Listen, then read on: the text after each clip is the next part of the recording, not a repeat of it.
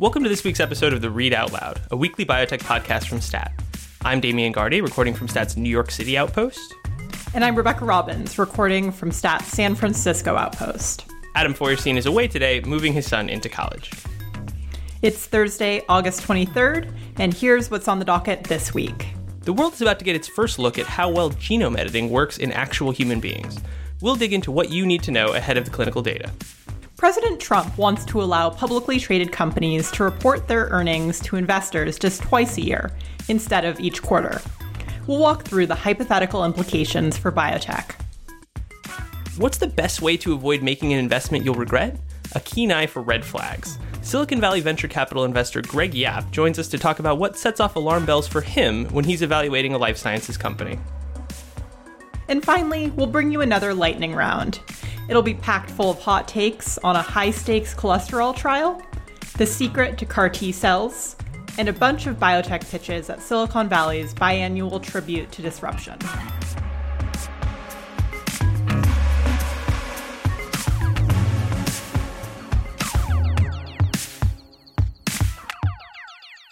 Genome editing has attracted a tremendous amount of attention and excitement because of the technology's potential to cure disease by, as the name implies, cutting out or replacing disease causing genes. But for all the buzz created by genome editing, one very important thing has been missing from the story that's clinical data in patients. Exactly. Up until now, genome editing experiments have been conducted in test tubes and in animals. But late last year, the biotech company Sangamo Therapeutics started a clinical trial using a one time genome editing fix to treat people born with a rare inherited disease. That study is still underway, but Sangamo intends to present preliminary results at a medical conference on September 5th. This week, Adam wrote a story previewing the expected readout from Sangamo's genome editing clinical trial. And as we said at the top of the podcast, Adam isn't here because he's helping his son move into his freshman dorm. But before he left, Adam and Damian jumped into the studio to explain what exactly Sangamo is doing in this first in human genome editing clinical trial. Take a listen. So, Adam, the disease that Sangamo is targeting with its genome editing therapy is very rare, is that right? Yeah, that's right, Damian. It's called MPS II or Hunter syndrome, and there are only about 500 people, almost always males, who are diagnosed uh, with this inherited disease in the U.S.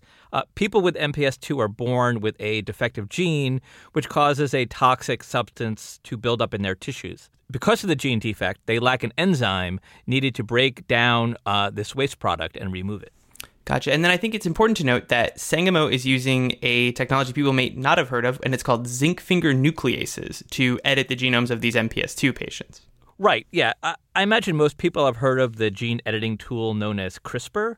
I won't get into too many details here, but suffice to say that zinc finger nucleases are another gene editing technology that Sangamo has been working on for like two decades. Um, in this case, Sangamo is using these zinc fingers to make a cut in the DNA of a certain type of liver cell, and in that cut, the therapy then inserts a copy of a healthy gene that will make the enzyme needed to break down that waste product. So, like simply speaking, Sangamo uses gene editing to turn certain liver cells into tiny enzyme producing factories.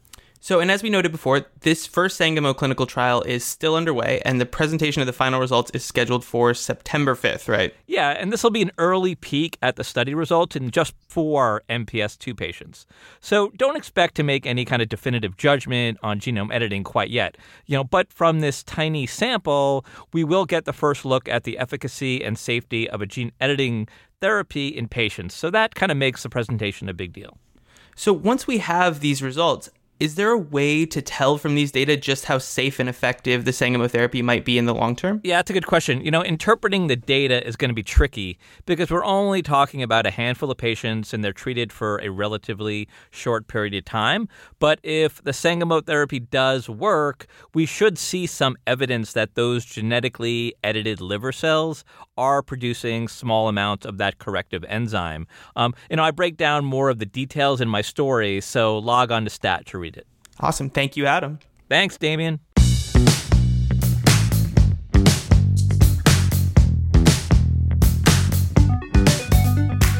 This feels like a thousand years ago at this point, but back on August 17th, President Trump had an idea when it comes to the quarterly earnings statements that public companies have to make.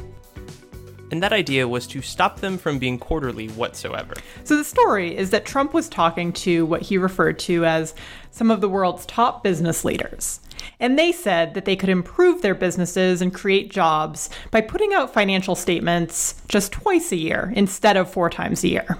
And here's what Trump told reporters quote, And I thought of it and it made sense to me because, you know, we are not thinking far enough out. We've been accused of that for a long time, this country. So we're looking at that very, very seriously. We're looking at twice a year instead of four times a year. So there's a lot to pick apart there. But let's talk about how it might affect drug companies and the vibrant market that tries to predict whether they'll succeed or fail. So, yeah, the most obvious effect of this, I think, would be on companies that already have actual drugs on the market. So, investors and analysts rely on those quarterly snapshots at sales to build their models for the future. If revenue in the second quarter is worse than in the first quarter, then you probably want to lower your expectations for the entire year. However, if you go with Trump's plan and you reduce the number of those snapshots by half, you're injecting a lot of uncertainty into that whole process, and the market, of course, does not like uncertainty. But it would also affect biotech companies with no products on the market, right? You know, for them, quarterly earnings are less about dollars and cents than they are a chance for management to provide important updates on clinical trials and answer questions from analysts. Betting on biotech, of course, is a very high stakes proposition. So these tidbits of information are incredibly valuable to investors. Trump's plan, of course, would see them get two updates a year instead of four.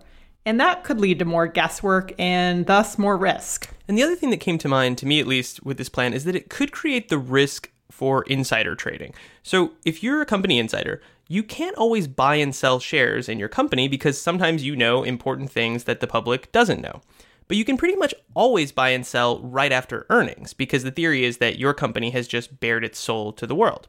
And so, you know, following logic, if there are half as many earnings reports, then that's basically twice as much time in which insiders know things that the public doesn't. And I think that can create a risk. I mean, as we know, secrets get out and then trading happens, and then sometimes people go to federal prison. And it goes beyond company insiders, right? There's also a dichotomy here between the sort of big, powerful institutional investors and retail investors. Um, the fear here is that big investors, who of course have more access to management, uh, will catch a whiff of what's going on before mom and pop investors do. And that could make the playing field less level. And the last thing is, I'm not totally sure that this idea would actually do much to solve the alleged problem that it seeks to. So, from Trump's statement, and uh, apparently he had spoken to the outgoing CEO of Pepsi who had made similar statements, there's a problem in American capitalism, and that problem is short termism. So, you'll hear this from CEOs often where they feel like their ability to plan for the long term and execute their vision is hampered by the fact that the mean old market is so concerned with quarterly earnings and sales in the short term and things that make it harder to grow the business and make it more sustainable. I don't really see how just not telling people stuff would solve that or change that approach whatsoever.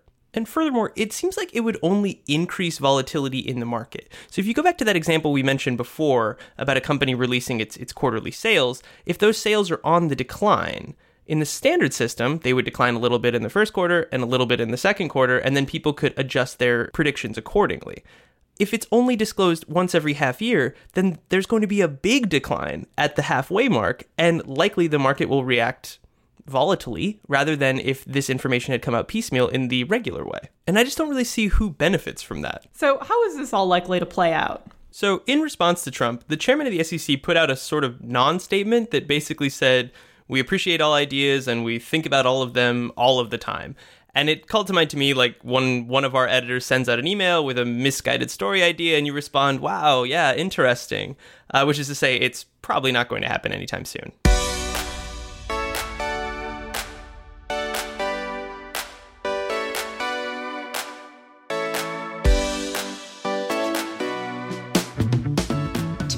To be an effective venture capital investor in biotech, you've got to have a keen eye for red flags. After all, you don't want to miss the telltale signs that a startup might be a disaster in the making and make an investment you'll regret. Greg Yap, a Silicon Valley venture capital investor, is in the business of looking for red flags. Greg has spent most of his career on the operating side in biotech, including a stint running Roche's cancer diagnostics business. These days, he's an investor at Menlo Ventures, deciding whether to invest in companies working on therapeutics, digital health, and novel technologies. And today, Greg's here to talk about what sets off alarm bells for him when he's evaluating a company. Greg, thanks for joining us. Thanks for having me. So, Greg, the typical startup pitch starts out by describing a problem or quote unquote unmet need in the existing market. What do you keep an ear out for when you hear that spiel? Uh, well, one of my pet peeves is is the word disrupt. Right, I, I hear a lot uh, disrupting.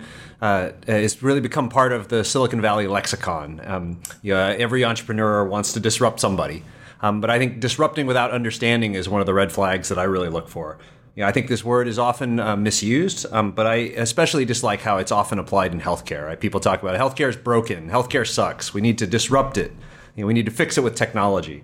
Um, and it, well, you know, if you disrupt somebody's healthcare, right, they might die, right? And the reality of today's system, right, the system that we live in, as opposed to maybe the system that we might want to live in, right? Entrepreneurs have to be able to win within a complex ecosystem that includes patients and providers and, and payers and regulators. You know, startups need to understand not just the pain point that they're trying to solve, but really the root cause of why that pain point has existed, why that pain point continues to exist. You know, how to really make change in an ecosystem, I think, really depends on that. Um, for instance, if you don't have a health economics or a reimbursement expert on the team, uh, you probably need one. Right? I think it's only by understanding why the system is the way it is that can you really truly uh, disrupt the market in, in the way that the concept was originally intended, which is really solving a problem for, a, for an underserved segment. I think PillPack is a great example of that. You know, their billion dollar idea, disrupting pharmacy, uh, it, it, really involves uh, serving the population uh, that is trying to manage multiple medications and they did it by building a, a custom built operating system that helps coordinate between all the stakeholders patients, distributors, insurance, and physicians. Now, the second part of a startup's pitch is all about how the company plans to solve the problem or the unmet need that they've identified. So, Greg, what are some things that set off alarm bells for you when you're assessing a company's execution strategy? Uh, well, when I see companies that are, are trying to solve more than one uh, big audacious goal at a time, you know that definitely sets off some red flags. Uh, you know, startups do exist to take risks, um, but healthcare is hard enough and complicated enough that, in my experience at least, it's usually a bad idea to try to take on more than one big risk at a time. Uh, as an example, you know, a company that's trying to develop a novel technology that has unproven clinical utility, that gets paid through an unusual payment mechanism like consumer pay, uh, has usually ended badly. You know, I, examples of those a lot of the wearables companies, a lot of molecular diagnostics uh, uh, uh, enterprises.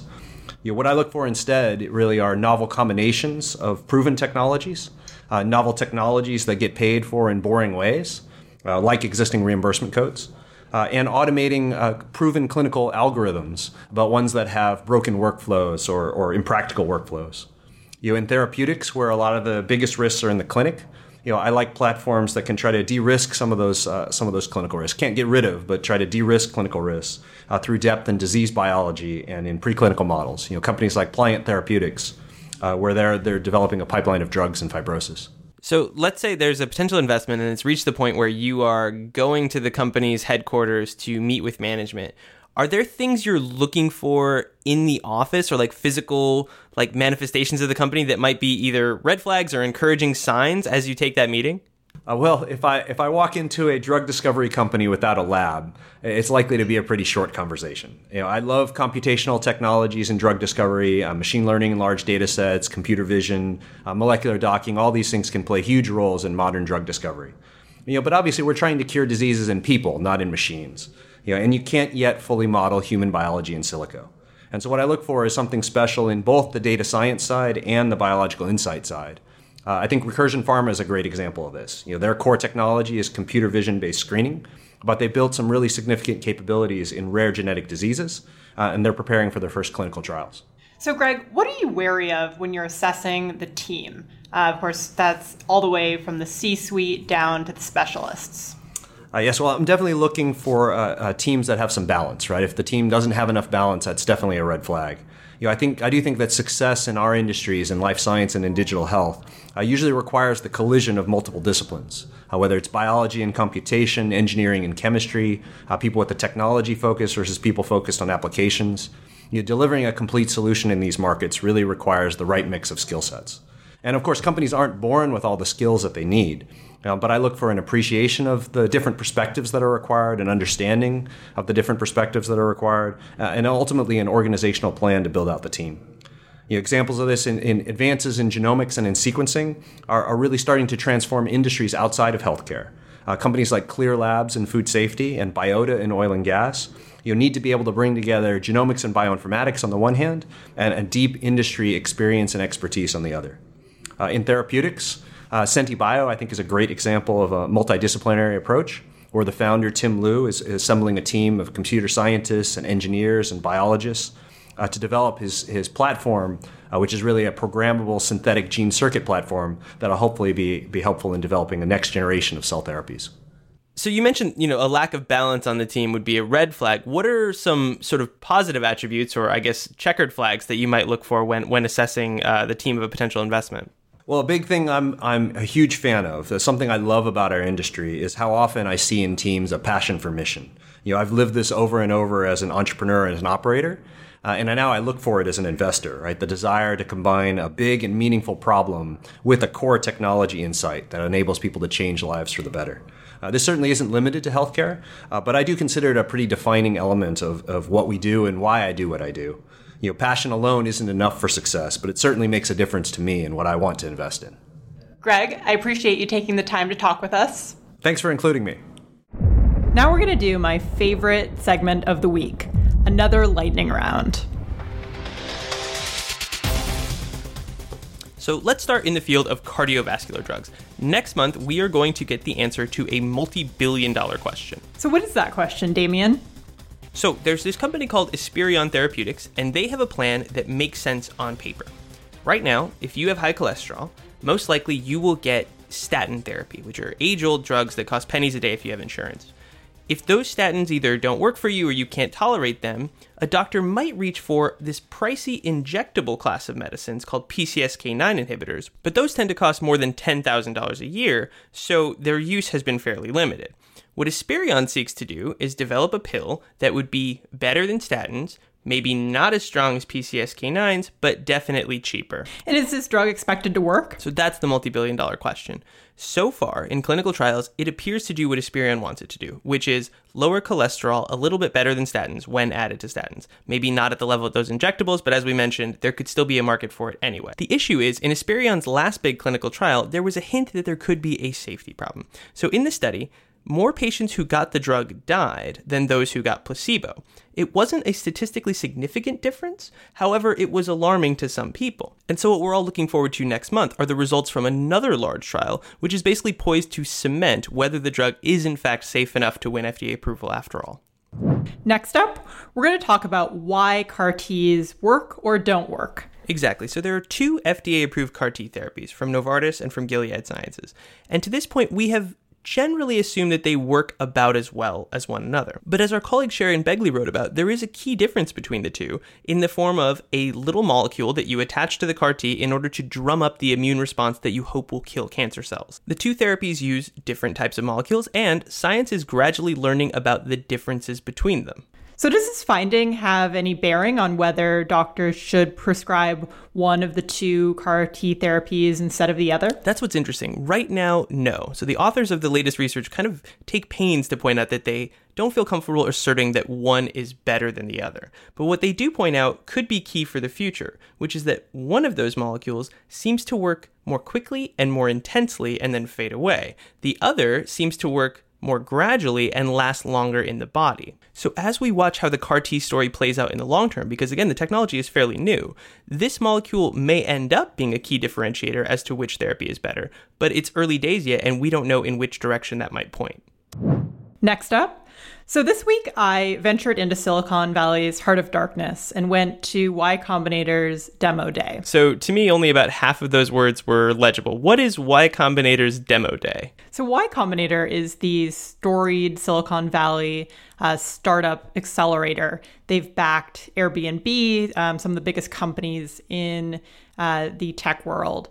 And they twice a year hold what's called Demo Day, uh, which is an opportunity for the startups they've backed to get on stage and make their pitch to investors. So you were there to keep an eye on what was going on in the life sciences there. And that all sounds like tech conference fodder. What did you see in the biotech space at Demo Day? So, what's interesting is that uh, these demo days are getting more and more heavy on biology. Uh, this year, uh, Y Combinator said that 25% of the startups in, in their summer class are working on biology. That's up from none at all in 2010.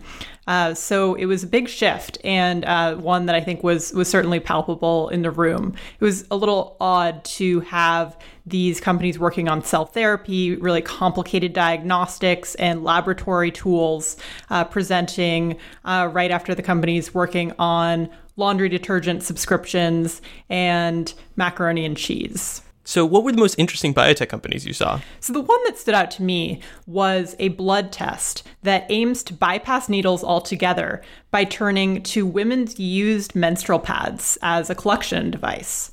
The idea is so galaxy brain, right? Elizabeth Holmes couldn't get finger pricks to work. So, we'll skip that entirely. Disruption.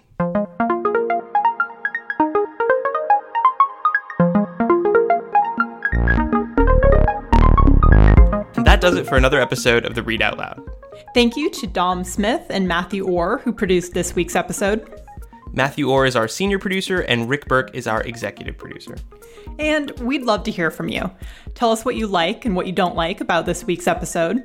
Tell us where you're listening from, ask us questions, or send us your best parody of a demo day pitch.